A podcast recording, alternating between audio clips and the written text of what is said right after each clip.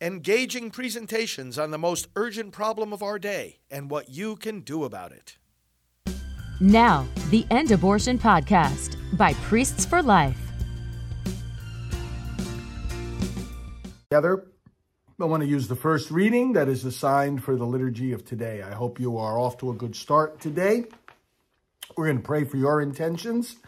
Feel free to leave them in the comments and we'll all pray for one another. Let's get started by once again turning away from our sins and asking the Lord's grace to live a holy life today. In the name of the Father, and of the Son, and of the Holy Spirit. Amen. Lord, we do come before you today aware of our sins and repenting of all of them. Show us our sins more clearly, Lord, not that we may be discouraged, but rather that we may be encouraged, knowing that mercy triumphs over judgment, mercy triumphs over sin. Enable us to exercise that same mercy to all our brothers and sisters in thought, word, and deed. Enable us to love as the readings of today urge us, command us to do.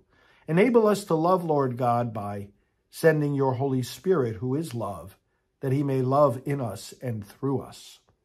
Continue to help us to walk in holiness and grace, that we may possess eternal life now and have it unfold perfectly and fully in eternity. We ask this through Christ our Lord. Amen. name of the Father, and of the Son, and of the Holy Spirit. Amen. The reading today comes from the 13th chapter of the letter to the Hebrews. Let brotherly love continue. Do not neglect hospitality, for through it some have unknowingly entertained angels. Be mindful of prisoners as if sharing their imprisonment, and of the ill treated as of yourselves, for you also are in the body. Let marriage be honored among all, and the marriage bed kept undefiled, for God will judge the immoral and adulterers. Let your life be free from love of money but be content with what you have. For he has said, I will never abandon you or forsake you. Thus we may say with confidence, The Lord is my helper, and I will not be afraid. What can anyone do to me? Remember your leaders who spoke the word of God to you. Consider the outcome of their way of life and imitate their faith. Jesus Christ is the same, yesterday, today, and forever. The word of the Lord. Thanks be to God. Well, that reading is full of guidance for life, isn't it? We could take that reading and reflect on it, meditate it, examine our conscience on it all day. And that is gold in those just those few sentences we just read from the Word of God. But I want to focus on the first one. Let brotherly love continue. You know, love it's the most misused, abused, and confused word in the English language. It's applied to so many things. It has so many different layers of meaning and so many different layers of misapplication. I love my dog. I love ice cream. I love my wife. I love my mother. I love God. Five different little phrases with the word love. Each of them obviously means something different. And sometimes the word love is used to cover sinful actions as are mentioned in this passage, like adultery, even abortion. Brothers and sisters, what does it mean to love another person? We love other people in thought, in word, and in action. I just want to consider love for a moment looking at all these three dimensions. And of course, as always, apply it to our love for the unborn, the love we are called to have the smallest human beings. But just starting in a generic sense, we're called to love as the greatest commandment. Love the Lord your God with your whole heart, mind, soul, and strength. Right? Jesus repeats this from the Old Testament.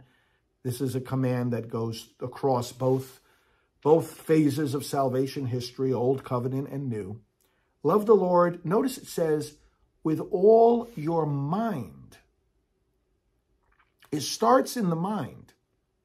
your heart, your soul, your strength. Of course, your actions. Love your neighbor as yourself. And Jesus says these two go together. So we have to love God and neighbor. But the mind is where it starts. How do we think? How do we think of God? Do we first of all acknowledge his existence, his power, and that only he deserves our total loyalty? Thinking about the faith. Do we believe his word or do we allow doubt to enter our mind? How do we think of our neighbor? Do we give the best possible interpretation to their actions or omissions? This is part of love. Do we think well of others or do we think evil of others? It starts that a love doesn't start in the heart, it starts in the head. Various scriptures about this, Paul writes to the Corinthians, for example, in his second letter bring every thought into captivity to Christ. Now, that means, first of all, accept his teachings, listen to those teachings, think on those teachings. When, and when we first say amen and we believe those teachings because of the authority and truthfulness of God, then our mind needs to think about those things and analyze them. That's what theology is. Theology starts with faith and then applies the mind to understand more deeply the truths that the faith has accepted. Think on these things. Bring every thought into captivity to Christ. To Christ, who talked about love, kindness towards others. When Jesus said, Do not judge, lest you be judged, where, where, where is judgment in us? It's an action of the mind. Jesus, again, is saying, Paul is saying, we should say what Jesus uh, said bring every thought into captivity to Christ. He says, do not judge.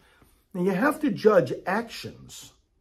So we can say of a particular activity, stealing, killing, abortion, homosexual activity, we could say of the action, this is contrary to the will and law of God, because the will and law of God has been spoken. It's not a mystery. He tells us. So we can judge an action according to what we know about the commands of God and what we know about that action. That's a judgment of the mind to link the two and to say, well, this action is wrong. Jesus does not forbid that. Jesus commands that. But when he says do not judge, there's, a, there's an additional question. If the person that you're thinking about did that action, that's the first aspect of judgment. Did they do it? Now, you may know for sure that they did it. Maybe they even say that they did it. You may be doubtful whether they did it, or you may know that they didn't do it. You can't judge what you don't know. So you can't make a judgment that somebody did something if you're not sure. And then if you know that they did it, well, what was going on in their mind and heart? Did they understand at that moment that what they were doing was wrong? Were they under some particular pressure that limited their freedom? This is where, and, and where do they stand now with God in their heart and mind and conscience? And then did they repent? Did they turn away from that? These are mysteries. What the moral law requires is not a mystery. What is going on inside of a person is. And that's where Jesus says, well, you can't get into that space. Very often, not even the person himself or herself can get into that space. We don't understand our own actions. Leave the judgment to God. That's what Jesus is trying to say. Uh, St. Paul talks about thinking in uh, Philippians. Let's go there for a moment because Philippians chapter 4 has a beautiful passage because this is helping us to love. Let me go to Philippians 4, starting with verse 8. Finally, brothers, whatever is true, whatever is honorable, whatever is just, whatever is pure, whatever is lovely, whatever is gracious, if there is any excellence, if there is anything worthy of praise, think about these things. Bring every thought into captivity to Christ. What are we thinking about?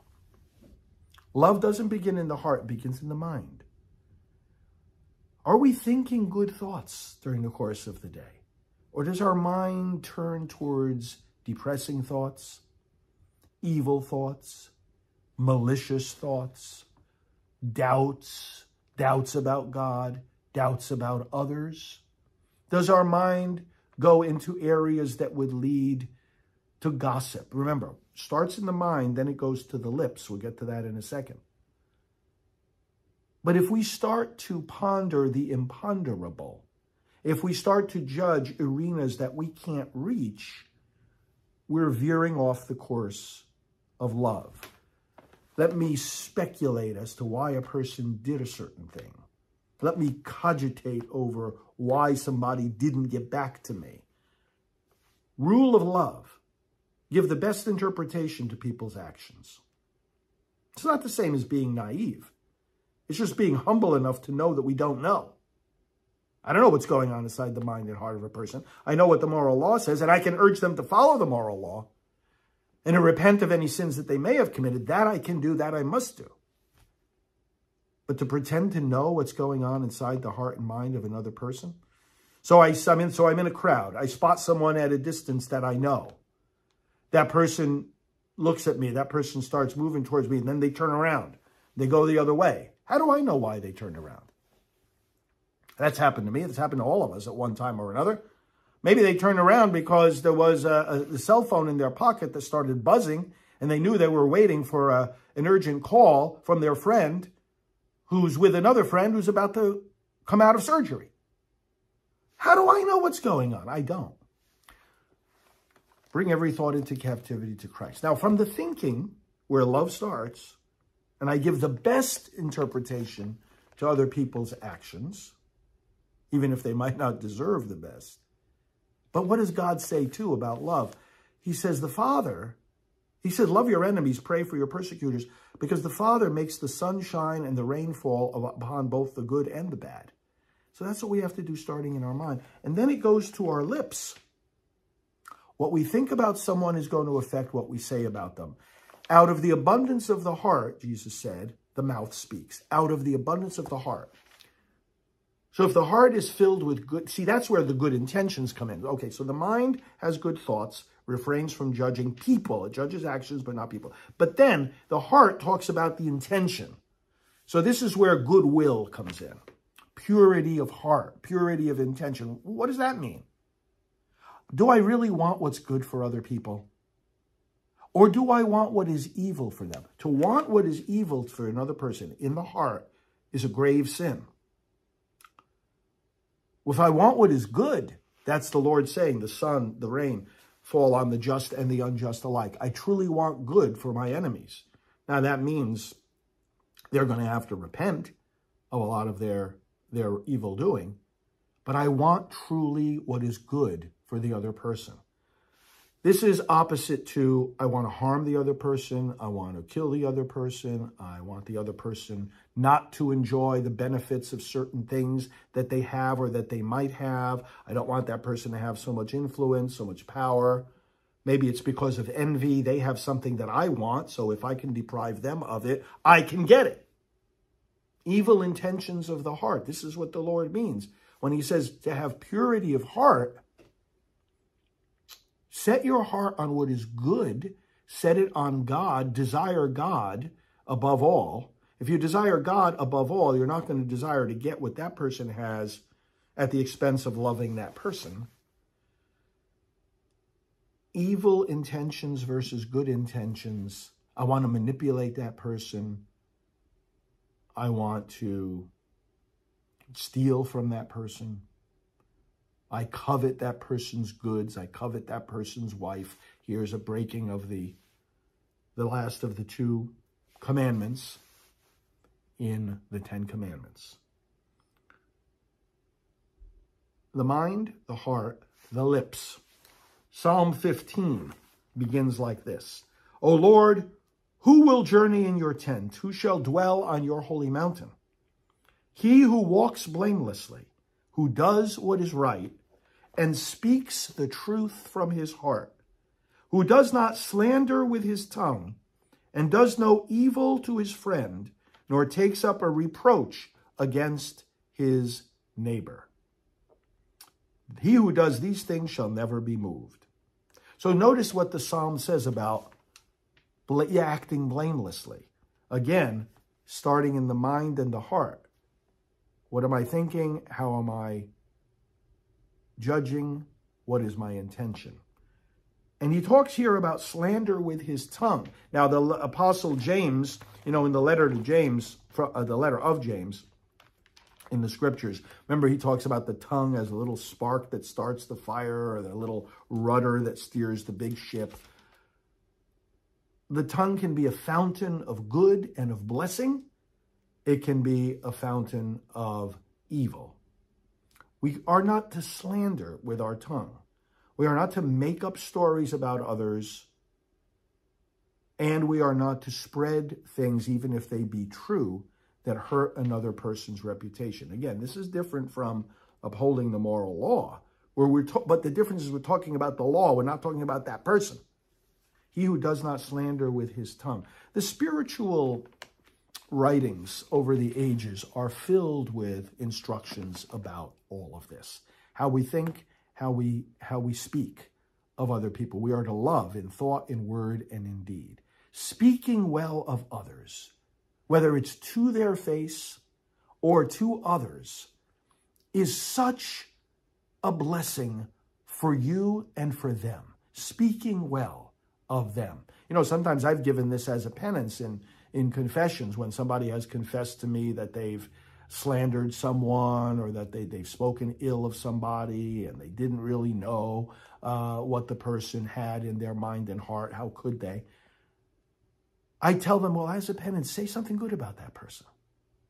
Especially if you said something bad about that person to specific people, back, go back to those same people and retract it or say something good instead. Praise a person's reputation. Praise a person. You know, people have a right to their reputation. It's not a favor that you give them. People have a right to it. All of this, brothers and sisters, is part of love. All of this is how we live out the very first line of today's reading. Let brotherly love continue. Let it continue. Build one another up. And you will be doing the will and the work of God. Let's pray. Lord God, we pray for each person listening now. We pray, Lord, that we may indeed think well of others, not give negative interpretation to their actions, that we may praise others and not slander or be guilty of calumny or, or calumny, detraction, or defamation. Lord God, these things grieve you. These things offend you. These things separate us from you. Let us instead be united with you by doing as Paul says, to think of things that are ju- praiseworthy, just, and true. Lord God, help us to let brotherly love continue and let our thoughts and our words translate into the actions that truly serve one another and truly serve your kingdom. We gather together all our prayers and intentions, Lord, and now we pray in the words that Jesus gave us Our Father, who art in heaven, hallowed be thy name. Thy kingdom come, thy will be done on earth as it is in heaven. Give us this day our daily bread. And forgive us our trespasses, as we forgive those who trespass against us. Lead us not into temptation, but deliver us from evil. For thine is the kingdom and the power and the glory forever and ever. Amen. Well, brothers and sisters, um, I actually one other thought I wanted to add to all of this. How we think and speak about the unborn leads to how we act towards them. Professor William Brennan wrote a book called Dehumanizing the Vulnerable When Word Games Take Lives. Look that book up. It talks about how, when over the course of history, people have oppressed others, discrimination, oppression, genocide, holocausts, it always is accompanied and preceded and justified by dehumanizing language. How we think and speak of the unborn leads to how we treat them. Roe v. Wade said they were not persons. People call them parasites, pieces of tissue, products of conception. Just like when people were oppressing our Jewish brothers and sisters, calling them non persons or parasites or this dehumanizing language, proceeding from dehumanizing thoughts, leads to dehumanizing actions of oppression. The unborn are persons. The unborn are our brothers and sisters. The unborn deserve our best thoughts and our most praiseworthy words. Let's intercede for them now and pray to our Heavenly Mother, the Mother of Life. Hail Mary, full of grace, the Lord is with thee. Blessed art thou among women, and blessed is the fruit of thy womb, Jesus. Holy Mary, Mother of God, pray for us sinners, now and at the hour of our death. Amen. Glory be to the Father, and to the Son, and to the Holy Spirit, as it was in the beginning, is now, and will be forever. Amen. Lord, send your blessing upon us today. Protect us and keep us on the path of love.